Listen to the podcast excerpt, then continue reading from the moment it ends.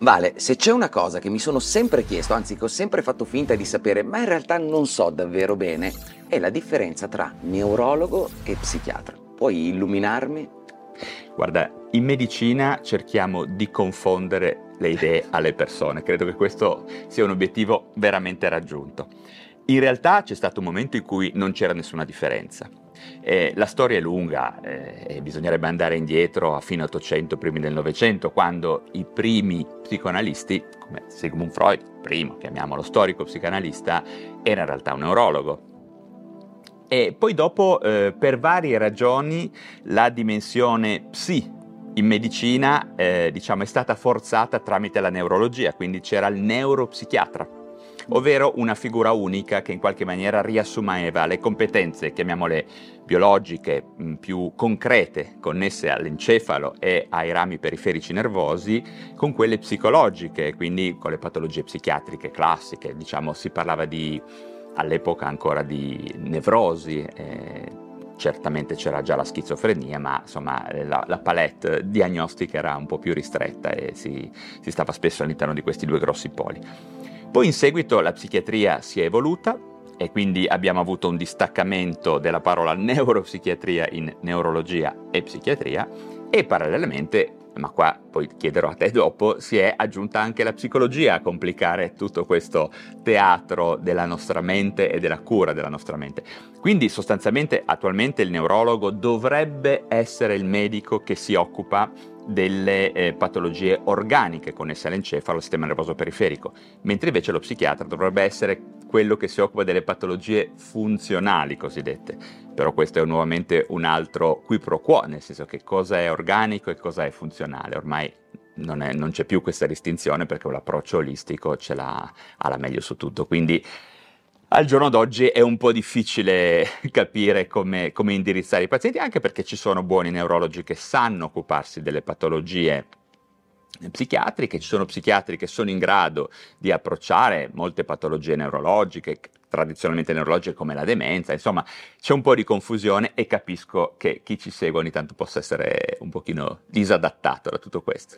Io sono sempre stato molto incuriosito appunto da questa differenza anche perché tra le prime persone con cui ho lavorato era proprio un neurologo mm. e non capivo se appunto eh, lui facesse, si occupasse esclusivamente dell'aspetto, lo dico male, anatomico del, sì, del sì, corpo sì. umano biologico e appunto l'aspetto funzionale eh, di, come, di, come, utilizzi, diciamo così, l'organo, tra mm-hmm. virgolette, quindi è più dal lato della psicologia, no? dal lato psi, chiamiamolo così.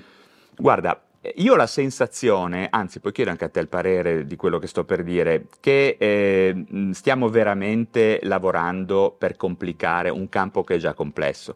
Ogni tanto mi chiedo se non sarebbe opportuno unificare tutto, far sì che le persone si occupino di salute mentale, di neuroscienze e poi una persona possa seguire e mh, come dire, compartimentare un po' di più il suo sapere in alcune aree specifiche, ad esempio tu potresti essere più interessato alla psicoterapia, ma sapere e conoscere, cosa che io sono sicuro tu già conosci, ma un po' l'aspetto psicofarmacologico, e una persona come me che è un po' più orientata verso l'aspetto biologico, in realtà possa avere anche e debba avere anche delle competenze psicoterapeutiche.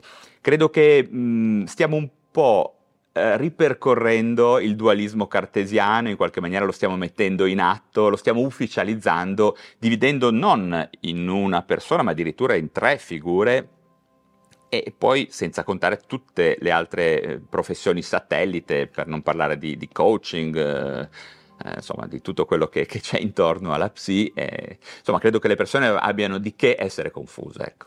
Assolutamente. Poi per non parlare del fatto che la maggior parte della gente è convinta che la psicologia nasca direttamente in seno alle problematiche di salute mentale, quando in realtà nasce un po' prima, mm. sempre ad opera di fisiologi, quindi sempre ad opera di tuoi colleghi, tra virgolette, sì, sì, quindi eh, Pavlov, eh, eccetera, Lipsia con il primo Lavunt, con il suo primo laboratorio, ma in realtà loro non studiavano le patologie agli inizi, studiavano il funzionamento della mente, pensavano di riuscire a fare addirittura una psicofisica sì. della, della, mente, cercando di creare proprio delle formule. No?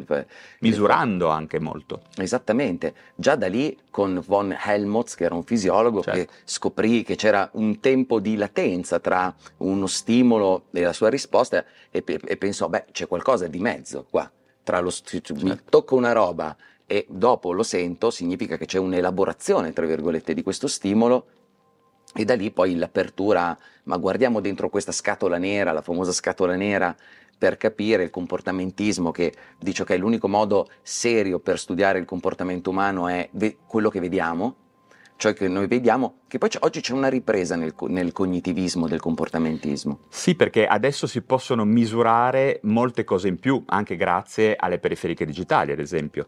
E qualcuno dice che sarà quello il futuro, un ritorno della misurazione, un ritorno appunto a Von Helmholtz, Skinner, eccetera, eccetera, proprio per il fatto che abbiamo la possibilità di oggettivare e finalmente di arrivare a diagnosticare anche mediante delle indagini strumentali che prima erano neanche immaginabili, no? Quindi non solo tramite risonanze, quindi eh, imaging come si dice, ma anche proprio misurando proprio bene il nostro comportamento, come rispondiamo agli stimoli, la prosodia, come parliamo, come sentiamo, come percepiamo e questo è un campo veramente nuovo che potremo aggiungere alle innovazioni digitali nel campo della psicologia, della neurologia, della psichiatria. Infatti mi immagino, non so, in un, in un, attimo che il mio orologio mi dica, non lo so, guarda che in questo momento il tuo tono dell'umore è al 75%, tu sì, ti senti in questo modo, l'interazione che hai avuto oggi con il dottor Rosso è stata positiva, ma con quell'altra persona non troppo, mi raccomando, cura meglio certi tipi di parole perché con quello sei stato un po' scurrile.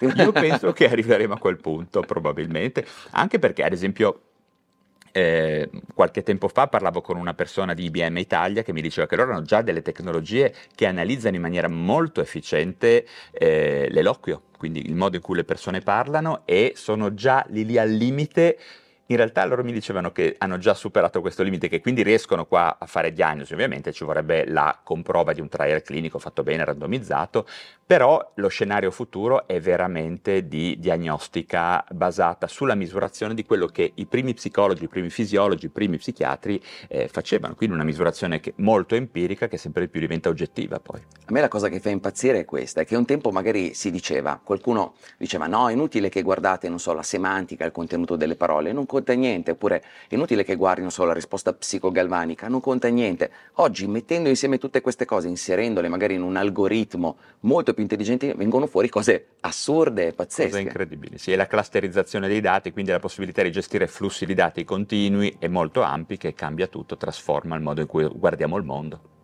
E allora ti pongo un'ultima domanda che secondo me è davvero interessante, ma uno che sta male, che poi è la domanda delle domande, uno che sta male, dove va? Va dallo psicologo, va dallo psichiatra, va dal neurologo, va dal prete, dove va? Allora, io consiglio sempre di fare un primo passaggio che spesso viene sottovalutato, ma in realtà è molto importante. Andate dal medico di base. Provate a confrontarvi prima con quello che è sostanzialmente il principale gestore della nostra salute, che dovrebbe tenere le fila di tutto, e provare a chiedere a lui sulla sua eh, sensibilità, sulla sua esperienza, quale potrebbe essere un primo passaggio da fare. Io ricordo sempre che un primo step è quello del Servizio Sanitario Nazionale, finché ci sarà, e sicuramente il medico di medicina generale potrà chiedervi una valutazione psicologica, psicoterapeutica oppure un invio al centro di salute mentale. Questo è già un buon inizio per orientarci. Ecco. Ecco, togliamo un po' di dubbi alle persone che sicuramente il 90% delle persone che cerca un contenuto del genere online si sta chiedendo ma io, dottore, non ho soldi per andare dallo psicologo, per andare dallo psichiatra. Tu adesso parlavi di sistema sanitario nazionale, ci puoi raccontare un po' come si fa? E intanto, ci sono gli psicologi nel sistema sanitario nazionale?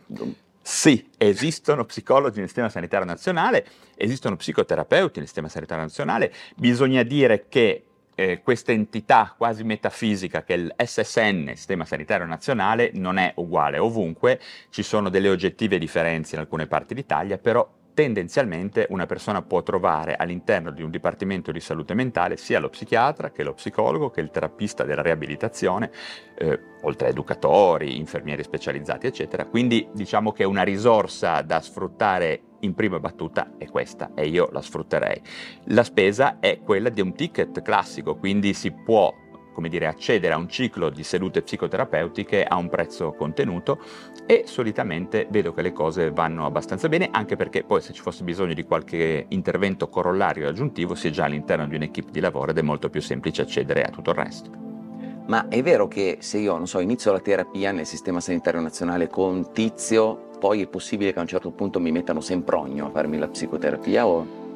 Può succedere un po' di tutto. Okay. Eh, diciamo che tendenzialmente chi si occupa però di salute mentale sa, conosce l'importanza della relazione, del fatto di avere continuità terapeutica con una persona, quindi la maggior parte delle volte si cerca di evitare questo. Se poi ovviamente può succedere, ma anche nel mondo reale può succedere che qualcosa accada al terapeuta, ci siano problemi, quindi eh, la variabilità biologica viene mantenuta anche nel sistema sanitario nazionale, però purtroppo la, questa eventualità c'è. Ecco. Ottimo, questo mi fa venire in mente una domanda che mi sa però la riserviamo per un altro video, cioè esperienze da incubo che tu hai avuto con i miei colleghi mm, e, e viceversa. E viceversa, perché anche io ho avuto esperienze da incubo. Qua direi che potremmo rimandare a un prossimo video perché si aprirà un oceano di cose molto controverse.